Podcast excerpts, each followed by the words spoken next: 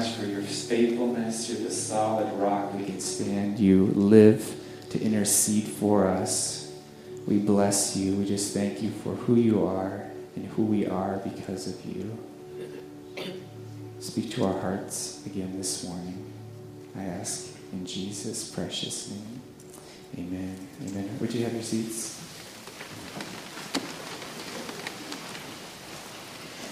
Well, good morning, church family. We've been going through the Sermon on the Mount, Matthew's chapter 5 through 7, for the past couple of weeks, and we are still in that and will be for quite some time. Um, and this is a good thing, but I also know that it's tough because Jesus, all through the Sermon on the Mount, really hits hard on heart issues and a lot of things we struggle with. And so he is continually not letting up and digging in. And so um, we are going to continue to dig in and allow him to continue to change us. So we are in Matthew chapter 6 for the past couple of weeks, we've gone through and we've seen about fasting and about prayer and about giving. Last week, we went through Matthew chapter 6, verse 19. So this morning, we're going to be picking up in verse 19 again. So if you have your Bibles, Matthew chapter 6, verse 19. Before we do that, would you pray with me? Let's pray. God, we praise you for your faithfulness. God, what a perfect song as we sang, as that's what this morning's message is about is your faithfulness. God, we thank you for who you are. God, I pray that you may speak through me. God, may you speak to hearts. May you change us. Help us to understand what you are teaching us in these next few verses. It's in Jesus' name we pray. Amen. So, we're picking up in Matthew chapter 6 where Jesus warned us of earthly treasure. So let's look in verse 19. Do not lay up for yourselves treasures on earth where moth and rust destroy and where thieves break in and steal, but lay up for yourselves treasures in heaven where neither moth nor rust destroys, nor where thieves break in and steal. And then Jesus ends it with verse 21, the capstone of what he's teaching For where your treasure is, there your heart will be also. The next couple of verses we're going to look through this morning is going to tie right into these things as Jesus goes in and he goes on to say, Don't worry. And he says that because he just talked with us, he just taught us to give up our earthly treasure. So our natural thought would be, well, what if I give up all of my earthly treasure? How am I going to provide for myself? So we're going to pick up this morning in verse 24, and we're going to spend the bulk of our time this morning just on verse 24. But by the time we're done, I'm hoping we make it through verse 34. So we're going to spend most of the time on 24 because that verse is essential for us to understand the rest all the way to 34. So, about half our time is going to be spent on verse 24. So, read with me on this. No one can serve two masters, for he will hate the one and love the other, or he will be devoted to the one and despise the other. You cannot serve God and money. So we're going to spend an, an, incredible amount of time on this. So, verse 24, we're just going to look at the first four words here. No one can serve. No one can serve. What Jesus is getting at, just with these first couple of words, is very important to the rest of the whole, whole verse. This word, servant, comes from the word doulos, which is a Greek word, doulos meaning a slave, one who is in permanent relationship of servitude to another, his will being altogether consumed in the will of his or her master, one serving, bound to serve, in bondage to serve. So Jesus is starting saying, We are a servant. You are a servant. And since I'm now a father, soon to be, and skilled in all pregnancy um, terminology, you might understand the word doula, right? Doula, which is a female who helps in childbirth, and it comes from the same Greek word, doulos, which is the uh, masculine form. Doula is the feminine form. So this the things I'm learning, videos I'm watching is really paying off. I just had to throw in there something. So the word doula is the same form as doulos.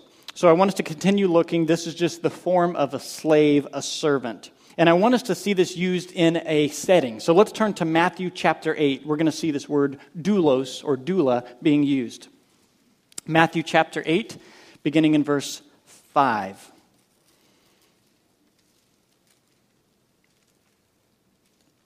And it says this When he had entered Capernaum, a centurion came forward to him, appealing to him, Lord, my servant is lying paralyzed at home, suffering terribly. And he said to him, I will come and heal him. But the centurion replied, Lord, I am not worthy to have you come under my roof But only say the word, and my servant will be healed. For I too am a man under authority, with soldiers under me. And I say to one, Go, and he goes, and to another, Come, and he comes. And to my servant, this word doulos, do this, and he does it. When Jesus heard this, he marveled and said to those who followed him, Truly I tell you, with no one in Israel have I found one with such faith. So the centurion saying, I have men under me. I tell them to go and they go. I tell them to come and they come. I tell them do this and they do it. That's the word Jesus is saying we are. Doulos. We are a servant. What it meant to be a servant was that we had or you had given up your rights. You've given up your rights. You were property. You were owned by someone else. You had no free time. That's what it meant to be a doulos at that time. When we go to work tomorrow, or whenever it is, maybe you're retired, but when you used to work, or whatever it is you work on now, you got off the clock at a certain time. And then you had free time. You could go do with it as you pleased. Well, they never got off the clock. Whether it was right early in the morning or midnight, at any moment their master could call on them. They had no free time. This is what it meant to be a doulos. So these first four words here you are a servant, you are a slave, is very important. So hold that thought. We're going to continue with the rest of the verse. Verse 24 again. So, Matthew chapter 6. If you turn back, Matthew chapter 6, verse 24. No one can serve two masters, for either he will hate the one and love the other, or he will be devoted to the one and despise the other. So, this leads us to our second point this morning. There are, in fact, two masters. There are two masters. So he calls us a servant and a slave, and then he goes and says there are two masters. This word for masters, right after this word doulos, is kurios. Kurios, and it means possessor, owner, master of property, head of household, or slave owner. So Jesus is teaching there's only two masters to choose from. Just like last week, there was earthly treasure, and then there was church. What was last week? Earthly treasure and heavenly treasure, there are two masters. There is an earthly master, and then there is a heavenly master, Jesus Christ. So he's teaching us again, and he's going to show us we either have a love for one and a hate for the other, or a hate for one and a love for the other. Notice here he's not saying you can have a love for both, right? We can't love the things in the world and the things in heaven. And he's saying we can't hate both of those. We love one and it shows our love by a lack of love for the other. To illustrate this, I want us to turn to Romans chapter 6. Romans chapter 6.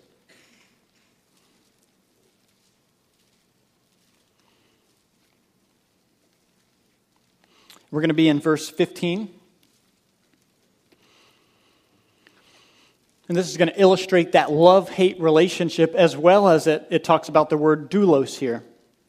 So, Romans chapter 6, verse 15 through 18, it says this What then? Are we to sin because we are not under the law, but under grace? By no means. Do you not know what? Do you not know that if you present yourself to anyone as obedient slaves, there's that word doulos, you are a slave of the one whom you obey, either of sin, which leads to death, or of obedience, which leads to righteousness. So, in the same verse here, Jesus is teaching us that we can't have two slaves or two masters. Paul is saying the same thing. You can't have two masters. And the one you're obedient to is the one that shows who you're serving. Now, I want you to hold your place in Romans. We're going to turn back to Matthew chapter 6. Matthew chapter 6, beginning in verse 24. No one can serve two masters, for he will hate the one and love the other or he will be devoted to the one, despise the other. And then it goes on to say, You cannot serve both God and money. Now, King James Version for that word money, it says the word mammon. Mammon, some of you know this.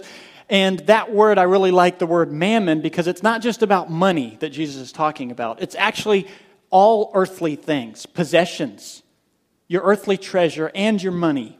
So he's saying you can't serve both God and earthly treasures. And he goes on and says this many times we think that we own our earthly treasure. Right? We own our, I own a car, I own the things in my house. And Jesus is saying, you, you can't do both. You can't love one and love the other. And I want us to see, remember in Matthew chapter 6, he says, No one can serve. Remember, doulos. And then he says, Two masters. I want us to understand the illustration he's using because he's talking about our stuff. See, many times I think my car exists for me, right? My toys that I own exist for my pleasure. But he's saying no one can serve. And who's in the position of being a servant? I am, right? You are. Two masters. And all of a sudden, he's put my stuff in the position of master. We in our world get these things backwards. We think our things serve us. But Jesus is saying, in all actuality, the things are our master over us, and we are slaves to our possessions. And so that's why Jesus was very specific with the words he used, saying, You are a slave. And you are a slave either to your Lord and Savior Jesus Christ, or you are a slave to earthly treasure. And then he puts earthly treasure in that position. And he says that master is either God, at the end of the verse, either God or your stuff. What a radical change of perspective for our world today because we think things exist for our purposes. And Jesus is trying to show us we can't serve both. This leads us to point number three. A Christian, by definition, is a slave to his master, Jesus Christ. A Christian, if we are a Christian, by definition, that means we are a slave, a doulos, to our master, Kurios, Jesus Christ. Well, what does that mean?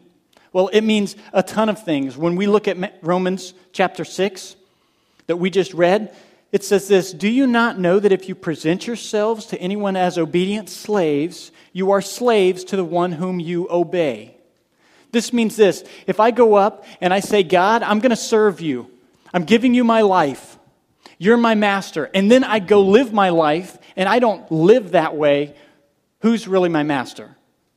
I am. And so that's why the Bible warns all the time about people coming to Jesus Christ and professing master. And then he says, okay, go do this. And we saw last week the rich young ruler, he said, okay, this is what you need to do. Go sell all your things, right? Give the money to the poor and come and follow me. His treasure and his heart were so attached to the things that we see that what we're, we're talking about in his life, right? We see that his treasure was his master, and he was enslaved to those things. And so he couldn't follow Christ. And Romans chapter 6 is saying the same thing. The thing we are obedient to it shows who really is our master. So a Christian, by definition, is a slave to his master, Jesus Christ. And what's incredible here is the very fact that we know what our master's will is. You know God's will, or at least you have access to it. And it's all in God's Word.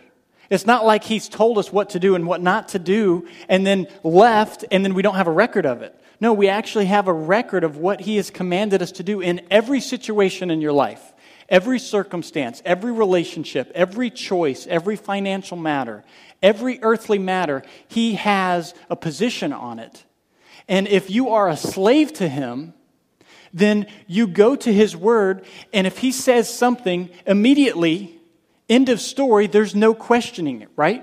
That's how a slave lives their life. If I'm enslaved to my master and I go say, What do you want me to do in this situation? And he says, I want you to do option A. I can't leave and go do option B, C, or something else. And if I do, it shows he's not really my master to have a person who says they're a Christian but live a life that is outside what the Bible calls Christian is an oxymoron. It doesn't exist, it's uncompatible. And the Bible has a place for that. It says those people aren't Christians. And so we need to be evaluating our life and saying, Am I living a type of life that warrants and shows who my master is? This leads to point number four who we obey reveals our allegiance. Who we obey reveals our allegiance. And don't get me wrong, this is not saying that our works is the thing that saves us. It's not about what we do. But by what we do, it shows who we are in, um, enslaved to. If we are enslaved to sin, if we are enslaved to self, we're going to pursue our own earthly desires, our own wants. But if we're enslaved to Jesus Christ, even if it means bad for me, right? Even if my commander says, I want you to run out, let's say we're in battle, and he says, I want you to run out straight to the enemy line, there's gunfire coming, you don't question it, you just go. And he's the one who's providing. Church, I can tell you this. If we started seeing ourselves in this manner, if Christians all started seeing ourselves as, I am a slave in direct obedience, enslaved, I've given up my rights, I've given up my properties, I've given up my desires, everything, I've given it all up to pursue Him. If we lived our life that way, this world would be changed upside down for the kingdom of God. But instead, many times we struggle because we have our own wants, right? We have our own desires, and many times we argue even amongst ourselves as Christians because we all have a preference, right? We all have preferences. We all have things that we like to do. This is why it's so hard for kids and teens to honor parents. Parents say this, go do this, and the kids don't want to do it. There's, there's an issue going on there. And it's a vertical issue with them and God, not necessarily with their parents, because God says, obey your parents, honor your parents. So when a child or a teen is not honoring their parents, they're disobeying God and they're showing who their master is. The master is not my parents, the master is not, is not God, it's me. The same thing with adults. We have our own struggles. The reason why it's hard for us to love our spouse or to love others or to put somebody else first, even when they're wrong, right? To put others first. We have the same reasons why it's hard to do that. Because we all have preferences. We all have things that we like to be done our way. And when they're not, the Bible says this is what brings about quarrels. This is what brings about division among you when you argue about things that don't matter. And in that, I mean, we all have preferences. And being in a pastoral position, I know Terry and I and the other staff, we hear things all the time from this type of music or this type of music to we want this type of ministry or this type of ministry. And there's all these, we can get cards in of the same exact opposite things all the time. And I want us, in all of these moments, when you're confronted with something that you don't like how it's done, whether it's in church, whether it's your marriage, whether it's a relationship, whether it's between you and your parents, I want you to stop and really think, what am I fighting for? That's a good question to ask yourself. What am I fighting for? When I'm, when I'm in a conflict with my spouse, am I arguing for me or am I arguing for the glory of God? That's a question that we need to stop and ask ourselves. When something isn't done our way and we come about it and we're doing things, as soon as we cross over the line, and it becomes disunity in our marriage, as soon as we cross the line and it becomes a conflict or an argument, as soon as we cross the line, it becomes a heart issue or disunity in the church, we have stepped into no longer Him being our master, we've stepped into who being our master? Me. Me. And that's what Jesus is warning us. He's saying you can only serve one master. And either it's going to be earthly treasure and your own desires, or it's going to be Him. And when it's Him, even when something comes into our life that we don't want to do, what does a servant, a slave, do? They do it anyways. Because they have made a decision to give up their rights. To give up their rights. And we're going to get to here shortly why that is such a good idea for us to do this morning. Why that's such a good idea to do this morning. So I, I want us to remember what he said. Let's look to Matthew chapter 6. We're going to start into verse 25. So we spent a lot of time just on one verse, but this is going to go quick. Matthew chapter 6, verse 25. He now brings us into the next part. And I've always heard these passages broken up, but they're essential for us to understand them connected together. It says this Therefore, I tell you, do not be anxious about your life, what you will eat or what you will drink, nor about your body, what you will put on. Is not life more than food, and the body more than clothing? So, in summary, Jesus is saying, don't be anxious about our food, our body, our time, and our earthly treasure. He said, Don't worry about those things. And then he gives us two illustrations why. Let's look. Verse 26. First illustration is the birds of the air.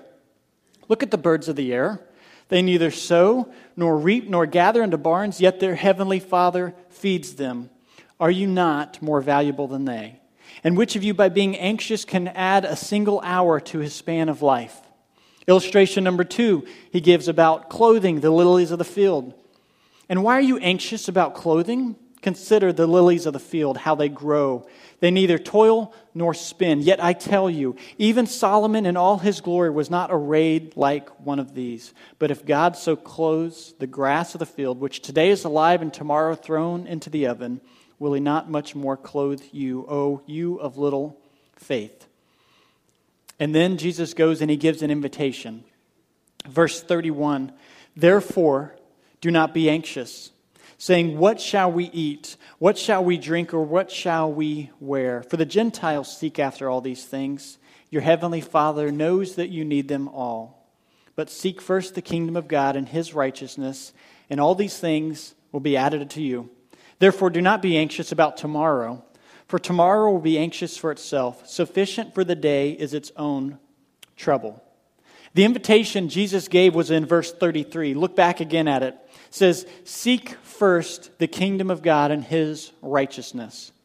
This invitation Jesus gave leads us to point number five this morning. Make Jesus your master and king. Make Jesus your master and king. We're going to get to why and why that's so important.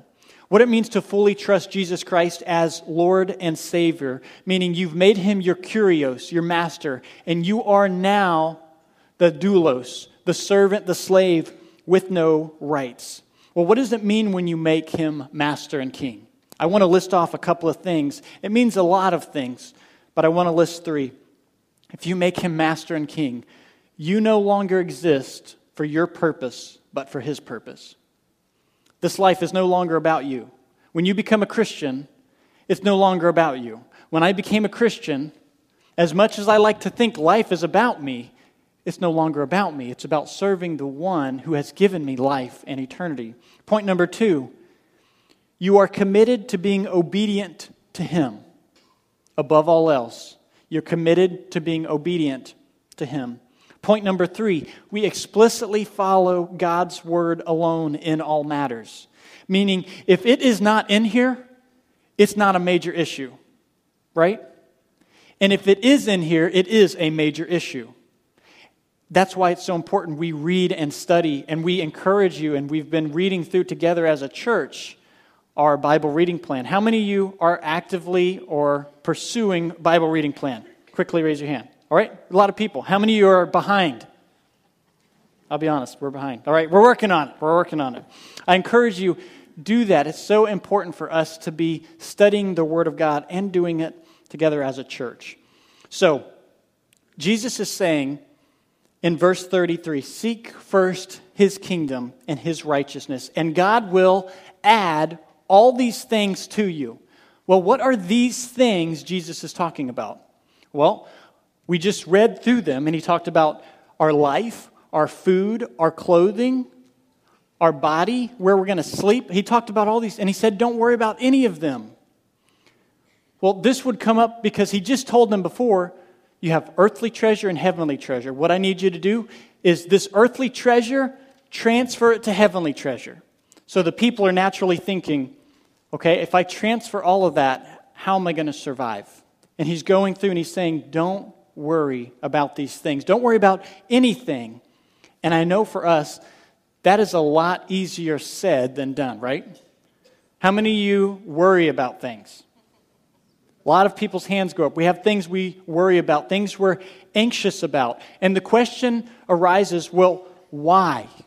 Why should we not worry Jesus is saying, don't worry. How, how is that going to happen in my life? Why should that happen in my life? I mean, what about my finances, my debt, my income, my retirement, my family situation, work situation, my relationship, my friend status, whatever it may be? Why should I not worry about these things? And that's the million dollar question. And Jesus is about to show us why we should not worry. And we've already read through a lot of it, but we're going to piece that together why we shouldn't.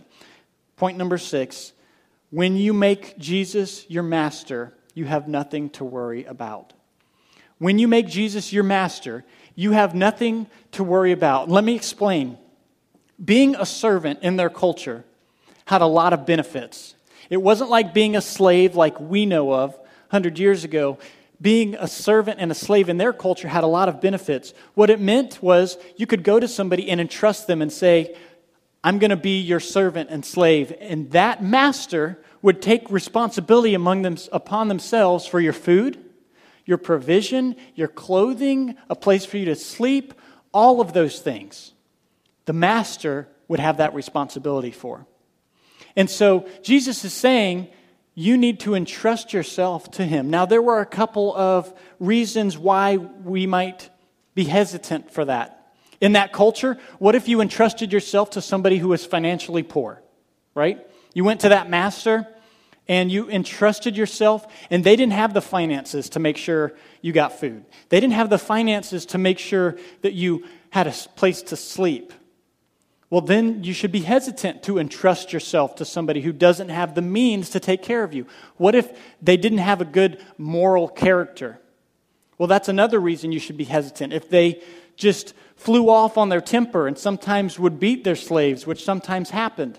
That's another reason why you might be hesitant.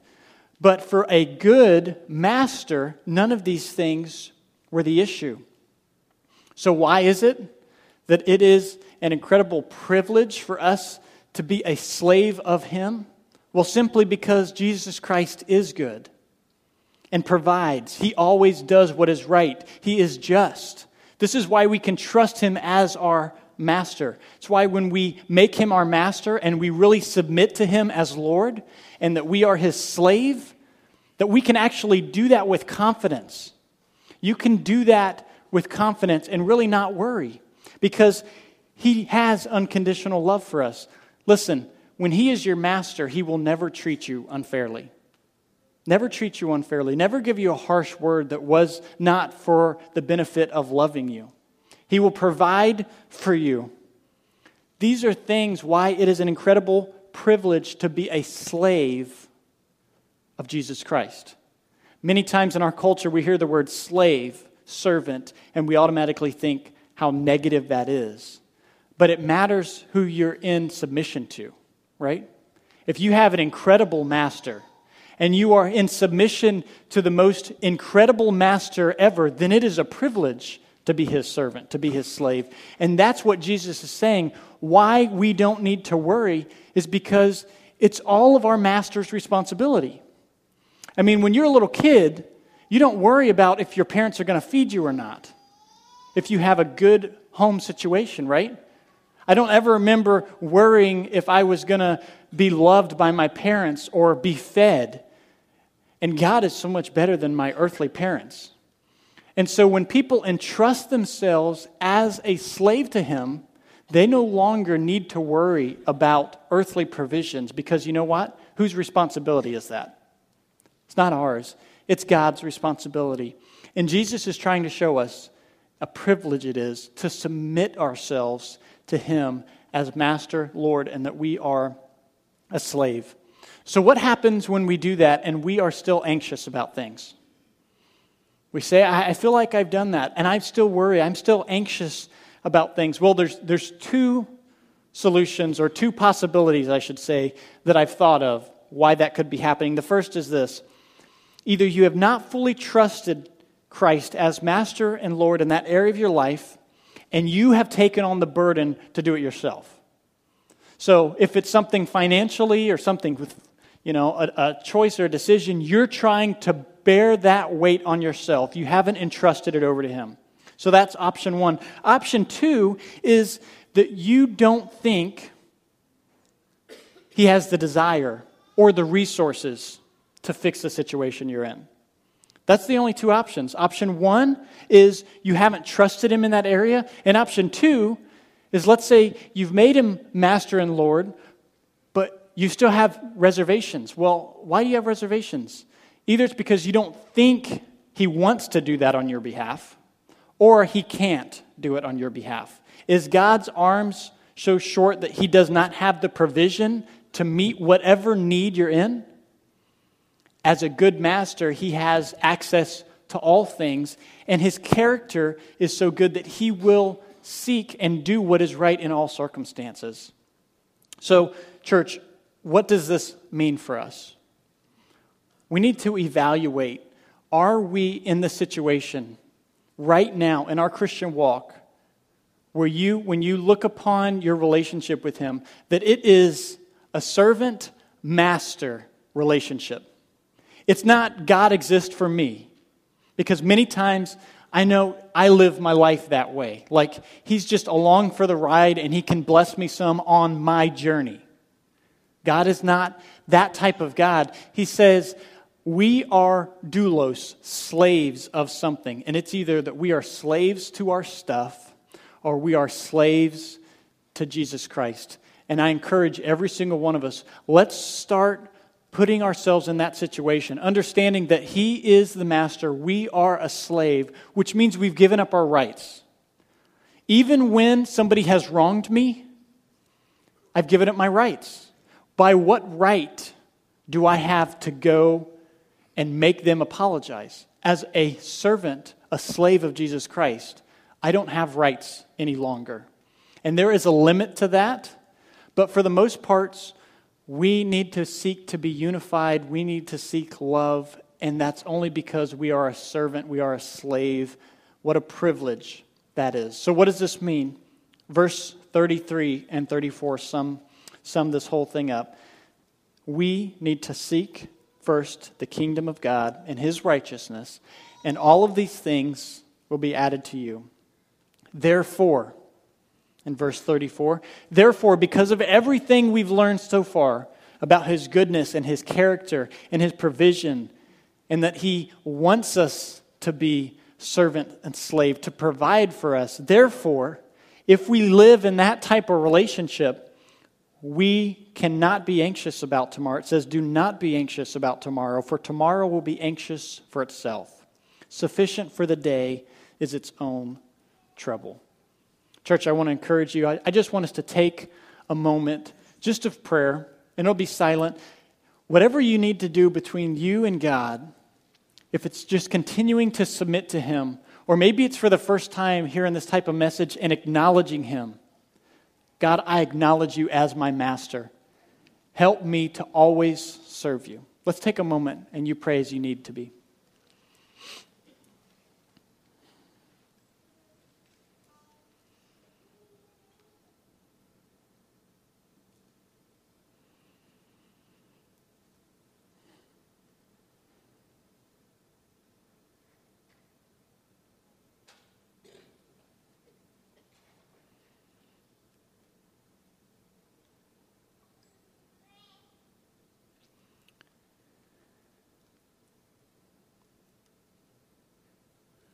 God, I thank you that you can be our master. God, I thank you that I can be your slave, your servant.